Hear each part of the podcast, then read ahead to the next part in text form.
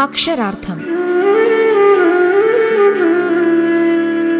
ഇടങ്കാലുകൊണ്ടു വലം കാൽ തുടച്ചതും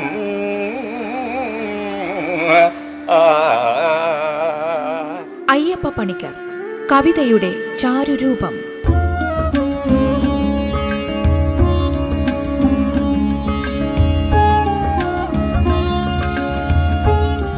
ഭാഗം അൻപത്തിയൊന്ന്.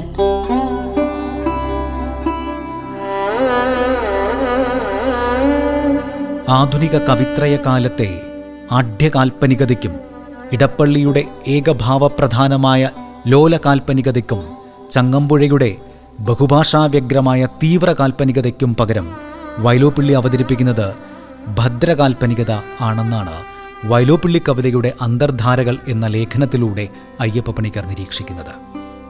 സാന്ദ്രീകരണം ഭാവപരിണാമം കവിതയിലൂടെ സമൂഹത്തെ തന്നെ പുനരുജ്ജീവിപ്പിക്കാനുള്ള ശ്രമം ശില്പദാർഢ്യം സമതുലിത ബോധം ഇതൊക്കെയാണ് ഭദ്രകാൽപ്പനികതയുടെ വൈശിഷ്ട്യങ്ങൾ.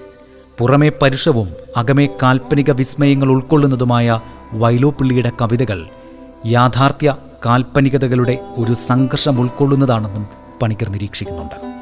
ഇതേക്കുറിച്ച് പ്രശസ്ത കവിയായ സച്ചിദാനന്ദൻ പറയുന്നു. സഖ്യന്റെ മകൻ മാമ്പഴം ഊഞ്ഞാലിൽ കിനാവിൽ കണ്ട കവിത തുടങ്ങിയ കവിതകളെ അപഗ്രഥിച്ച് വസ്തുസത്യവും ഭാവസത്യവും തമ്മിൽ വൈലോപ്പിള്ളി കവിത ഏറ്റെടുക്കുന്ന വൈരുദ്ധ്യം വളരെ സമർത്ഥമായി തന്നെ പണിക്കർ വ്യക്തമാക്കുന്നുണ്ട്. മാനവ പ്രശ്നങ്ങൾ തൻ മർമ്മ കോവിതന്മാരെ ഞാനൊരു വെറും സൗന്ദര്യാത്മക കവി മാത്രം എന്നുള്ള വൈലോപ്പിള്ളിയുടെ ഏറെ പ്രശസ്തമായിരുന്ന വരികൾക്ക് പണിക്കർ നൽകുന്ന വ്യാഖ്യാനവും ശ്രദ്ധിക്കേണ്ടതാണ്.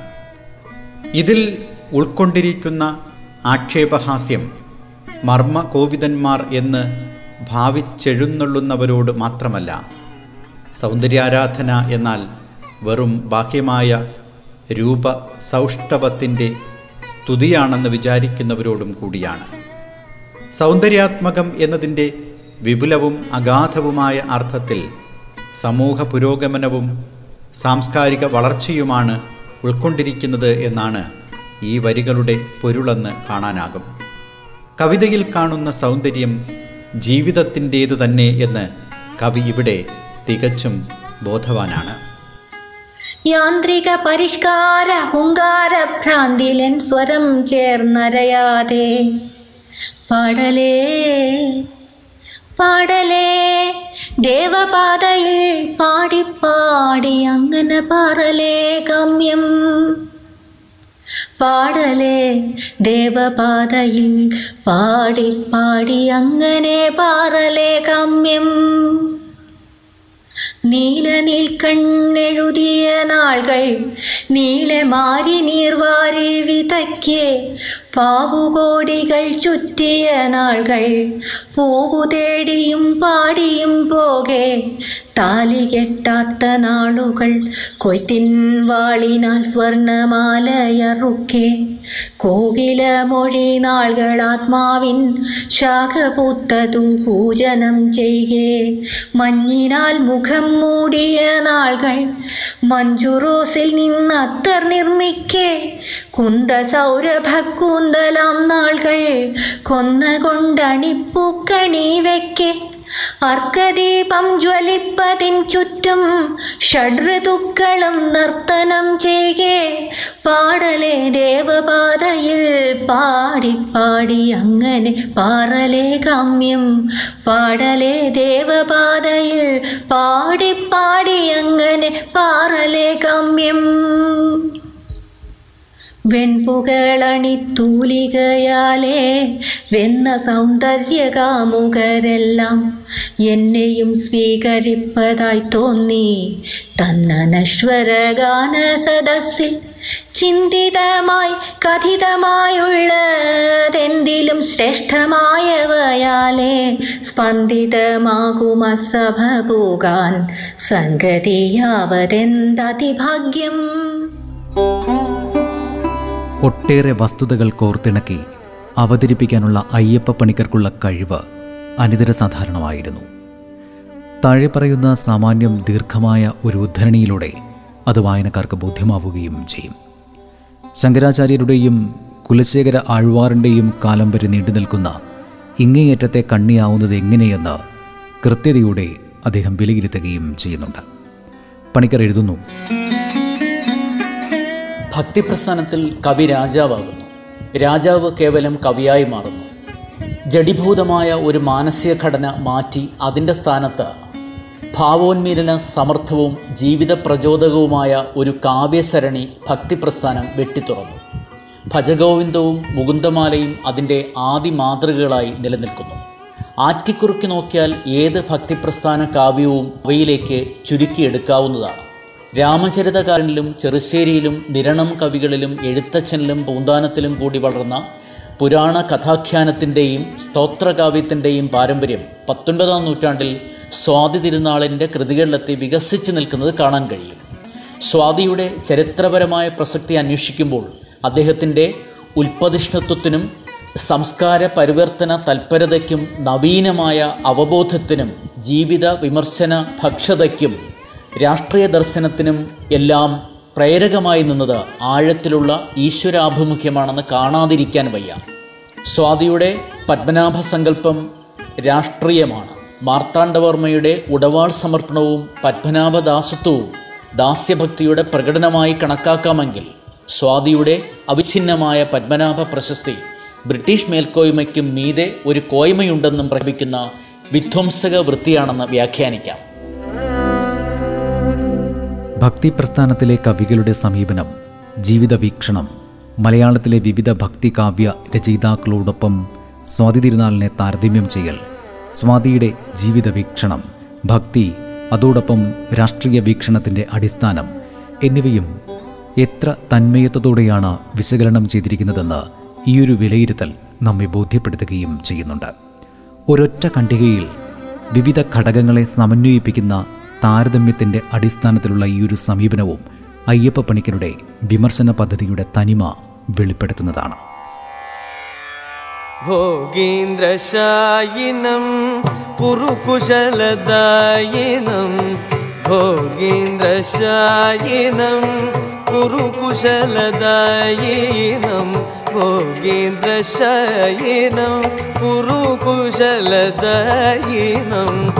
भोगीन्द्रशयिनं पुरुकुशलदायिनं पुरुषं शाश्वतं कलये। भोगीन्द्रशयिनं पुरुकुशलदयिनं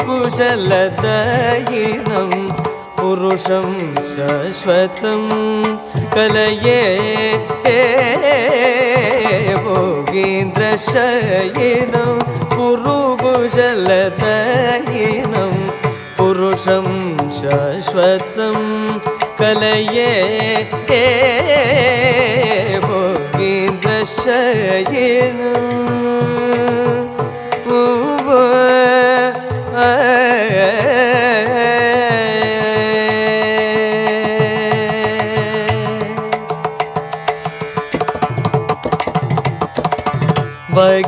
वगीश गौरीश। वगीश गौरीश वासवाद्यमर परिवारा विवादित पदं। भोगेन्द्रशयिनम् वगीश गौरीश വാസവാദ്യമരപരി വാരാവിവാദിത പദം പയപനവോ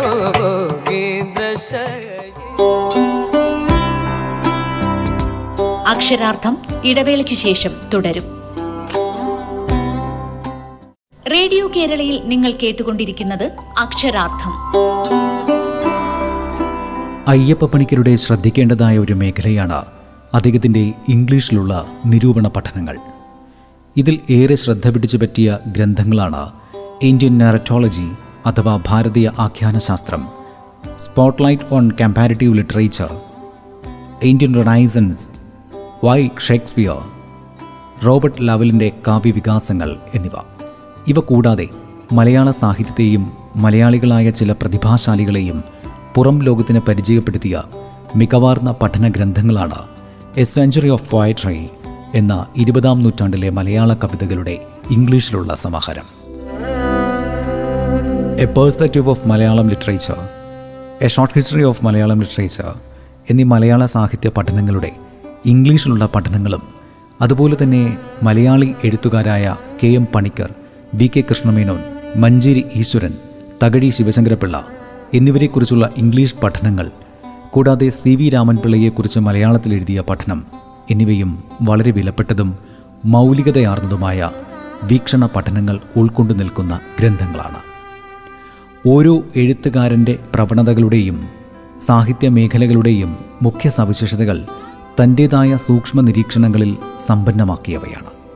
ഓരോ മേഖലയിലും പ്രഗത്ഭരായവരെന്ന് ബോധ്യപ്പെട്ടവരെ തിരഞ്ഞുപിടിച്ച് ഏൽപ്പിക്കുക മാത്രമല്ല അവയെല്ലാം വിശദമായി തന്നെ വായിച്ച് പരിശോധിച്ചതിന് ശേഷമായിരുന്നു പ്രസിദ്ധീകരണത്തിനായി കൊടുത്തിരുന്നതെന്ന് പണിക്കരുടെ സഹോദരീപുത്രനും സാഹിത്യ നിരൂപകനുമായ ഡോക്ടർ ആനന്ദ് കാവാലം സാക്ഷ്യപ്പെടുത്തുകയും ചെയ്യുന്നുണ്ട്.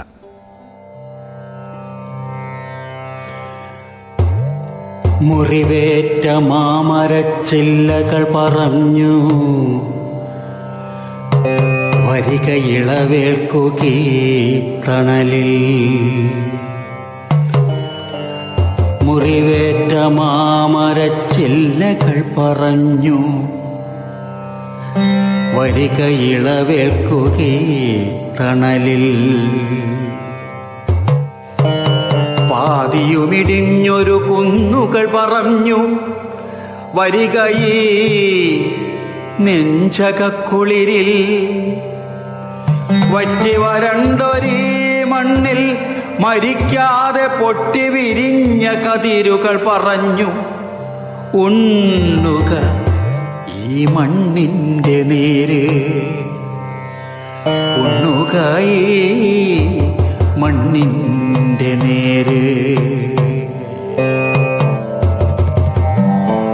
പ്രജ്ഞാപരാധക്കൊടും ചിതയിൽ വേവും ചരാചരലോകം നിലവിളിച്ചോതി. പ്രജ്ഞാപരാധ കൊടും ചിതയിൽ വേവും ചരാചരലോകം നിലവിളിച്ചോതി. പടരുന്ന വേരിൻ പടർപ്പിൽ നിന്നുയിരിന്റെ മുള പൊട്ടി ഉണരുന്ന സ്നേഹപ്രവാഹം. സിരകളിൽ പച്ച നീരൂറ്റി ആകാശപ്പടരിൽ ഇലച്ചില്ല തീർക്കുന്ന സ്നേഹത്തുരുത്ത് മിഴിനീരു തൂക്കുന്ന കാലക്കടും കെട്ടുമുറുകുന്ന മാരിക്കെടുതിയിൽ വായിച്ചെടുക്കാത്ത ജീവിത പാഠങ്ങൾ അയ്യപ്പ പണിക്കർ എഴുതിയിട്ടുള്ള അവതാരികകളും മികച്ച നിരൂപണ പഠനങ്ങളായി നമുക്ക് കണക്കാക്കാനാകും. ആ ഒരു പേരിൽ ഒരു പുസ്തകം തന്നെയും പുറത്തു വന്നിട്ടുണ്ട്. അതിൽ കൂടുതലും നാടകകൃതികളുടേതായിരുന്നു. കൂടാതെ ചില വിദേശ കൃതികളുടെ പരിഭാഷകളുടെയും എഡിറ്റു ചെയ്ത കൃതികളുടെ ആമുഖ പഠനങ്ങളും ഈ പുസ്തകത്തിലുണ്ട്. നാടകകൃതികളുടെ അവതാരികയിൽ G. Sankara Pillai C. J. Thomas C. N. Sreekantan Nair Narendraprasad എന്നിവരുടേത് ഏറെ ശ്രദ്ധേയവുമാണ്. പണിക്കരുടെ അവതാരികകളൊക്കെ തന്നെയും അതിൽ എടുത്തു കാട്ടുന്ന സമീപനമായിരുന്നു. ഒരു കൃതി അല്ലെങ്കിൽ എഴുത്തുകാരൻ എങ്ങനെയാണ് വേറിട്ട് നിൽക്കുന്നത് എന്ന് കാണിക്കാനുള്ള ശ്രമം. ഒരേ സമയം തന്നെ അദ്ദേഹത്തിന്റെ സൂക്ഷ്മ നിരീക്ഷണത്തിന്റെയും മറ്റുള്ളവരെ അവർ എത്ര അപ്രശസ്തരോ തുടക്കക്കാരോ ആയാലും അവരെ അംഗീകരിക്കാനുള്ള വിശാല മനസ്കതയും എടുത്തു പറയേണ്ടത് തന്നെയാണ്. പ്രശസ്ത നിരൂപകനും അധ്യാപകനുമായ ഡോക്ടർ ആനന്ദ് കാവാലം പറയുന്നു കവിതയുടെ മേഖലയിൽ എന്ന പോലെ സാഹിത്യ നിരൂപണത്തിന്റെ വിവിധ തലങ്ങളിലും സാർവദേശീയമായൊരു വീക്ഷണം ഉയർത്തിപ്പിടിക്കാനും വിവിധ പ്രവണതകളെയും ഭാവകത്വങ്ങളെയും പ്രസ്ഥാനങ്ങളെയും ഒക്കെ ഉൾക്കൊള്ളാനും ബന്ധിപ്പിക്കാനുമുള്ള ശ്രമങ്ങൾ നിർവഹിക്കാനും ശ്രമിച്ച ഒരു വ്യക്തിയായിരുന്നു അയ്യപ്പ പണിക്കരെന്ന് മനസ്സിലാക്കും. സാഹിത്യ നിരൂപണത്തെ കേവലം പാണ്ഡിത്യ പ്രകടനമാകാതെ സഹൃദയത്വവും സൗന്ദര്യാനുഭവവും സൂക്ഷ്മ നിരീക്ഷണവും ഉൾക്കൊണ്ടുകൊണ്ട് അവതരിപ്പിക്കുന്ന ഒരു സർഗാത്മക പ്രക്രിയ എന്ന നിലയിലാണ് അദ്ദേഹം കണ്ടതും. അതിലൂടെ അതിനെ യാന്ത്രികവും സങ്കീർണവും കൃത്രിമവുമായ തലങ്ങളിൽ നിന്നും മോചിപ്പിച്ച് വായനക്കാർക്ക് അനായാസം ഉൾക്കൊള്ളാൻ കഴിയുന്ന ഒരു വായനാനുഭവമാക്കി മാറ്റുകയായിരുന്നു. എത്ര ഗഹനവും സങ്കീർണവുമായ സിദ്ധാന്തങ്ങളായാലും അതിലെ ക്ലിഷ്ടതകളെല്ലാം മാറ്റിക്കൊണ്ട് വളരെ ലളിതവും സൂക്ഷ്മവുമായി അവതരിപ്പിക്കാനുള്ള അയ്യപ്പ പണിക്കരുടെ കഴിവ് വേറിട്ടു തന്നെ നിൽക്കുന്നതായിരുന്നു. തന്റെ അറിവും അനുഭവജ്ഞാനവും ഗവേഷണ പടുത്വവും നിരീക്ഷണ പാഠവവും കൊണ്ട് നടത്തിയ ഈ പഠനങ്ങളെ വെറും സൈദ്ധാന്തിക തലത്തിൽ ഒതുക്കി നിർത്തുകയല്ലായിരുന്നു പണിക്കർ ചെയ്തത്. മറിച്ച് അവയെ സമകാലികവും വിശ്വപ്രശസ്തവുമായ കൃതികളോട് ബന്ധപ്പെടുത്തി പ്രയോഗത്തിൽ വരുത്തി പ്രചാരം നൽകുകയായിരുന്നു. അങ്ങനെ അവയെയൊക്കെ തന്നെയും നിർജീവമായ സൈദ്ധാന്തിക തലങ്ങളിൽ നിന്ന് മോചിപ്പിച്ച് പുനരുജ്ജീവനം നൽകുകയും ചെയ്തു. കൂടാതെ വളരെ വിപുലവും വൈവിധ്യവും മാത്രമല്ല വൈരുദ്ധ്യം കൂടി ഉൾക്കൊള്ളുന്നതുമായ നിരവധി സിദ്ധാന്തങ്ങളെ സ്വാംശീകരിക്കുകയും അവയെല്ലാം താരതമ്യ അടിസ്ഥാനത്തിൽ സാജാത്യ വൈജാത്യങ്ങളെ കണ്ടറിഞ്ഞ് പരമാവധി സമന്വയിപ്പിക്കുക കൂടി ചെയ്യുകയും ചെയ്തു. തന്റെ ഇത്തരത്തിലുള്ള നിരൂപണ പാഠങ്ങൾ പലപ്പോഴും പ്രസിദ്ധീകരിക്കുന്നതിന് മുമ്പായി ചില സന്ദർഭങ്ങളിൽ അവതരിപ്പിക്കുകയും വിപുലമായ ചർച്ചകൾ നടത്തി വായനക്കാരുടെ പ്രതികരണങ്ങൾ ആരായുകയും ചെയ്തിരുന്നു. അങ്ങനെ കവിതയെപ്പോലെ നിരൂപണ മേഖലയെയും ജനകീയമാക്കാനും അയ്യപ്പ പണിക്കർക്ക് കഴിഞ്ഞു. തഥാഗതന്റെ തിരിച്ചറിവുകൾ എന്ന അയ്യപ്പ പണിക്കരുടെ കവിതയിലെ ഇടവേള രണ്ട് എന്ന ഭാഗം കേൾക്കാം. കവി രജീഷ് എബ്രഹാം ചൊല്ലുന്നു.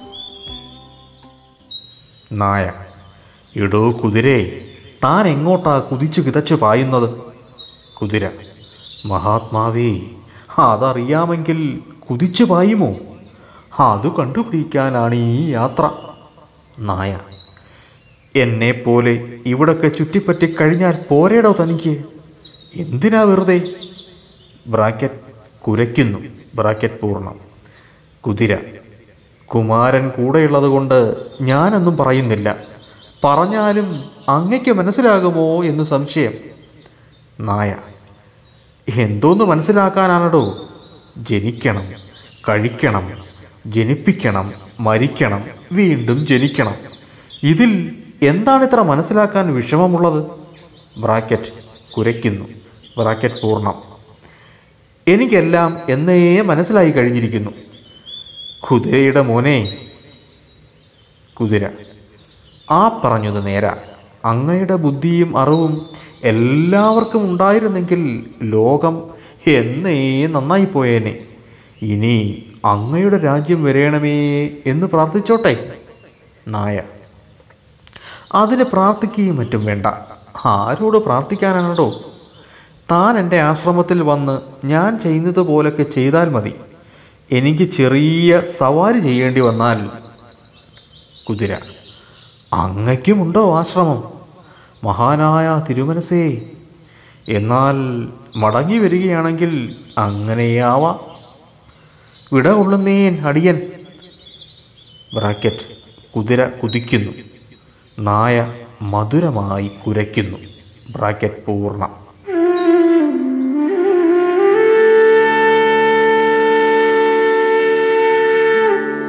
അക്ഷരാർത്ഥം. ഇടങ്കാലുകൊണ്ടു വലം കാൽ തുളച്ചതും. ആ. അയ്യപ്പ പണിക്കർ കവിതയുടെ ചാരുരൂപം. രചന പി എൽ വിജയകുമാർ. ശബ്ദ സാന്നിധ്യം ഹിഷാം അബ്ദുൽ സലാം.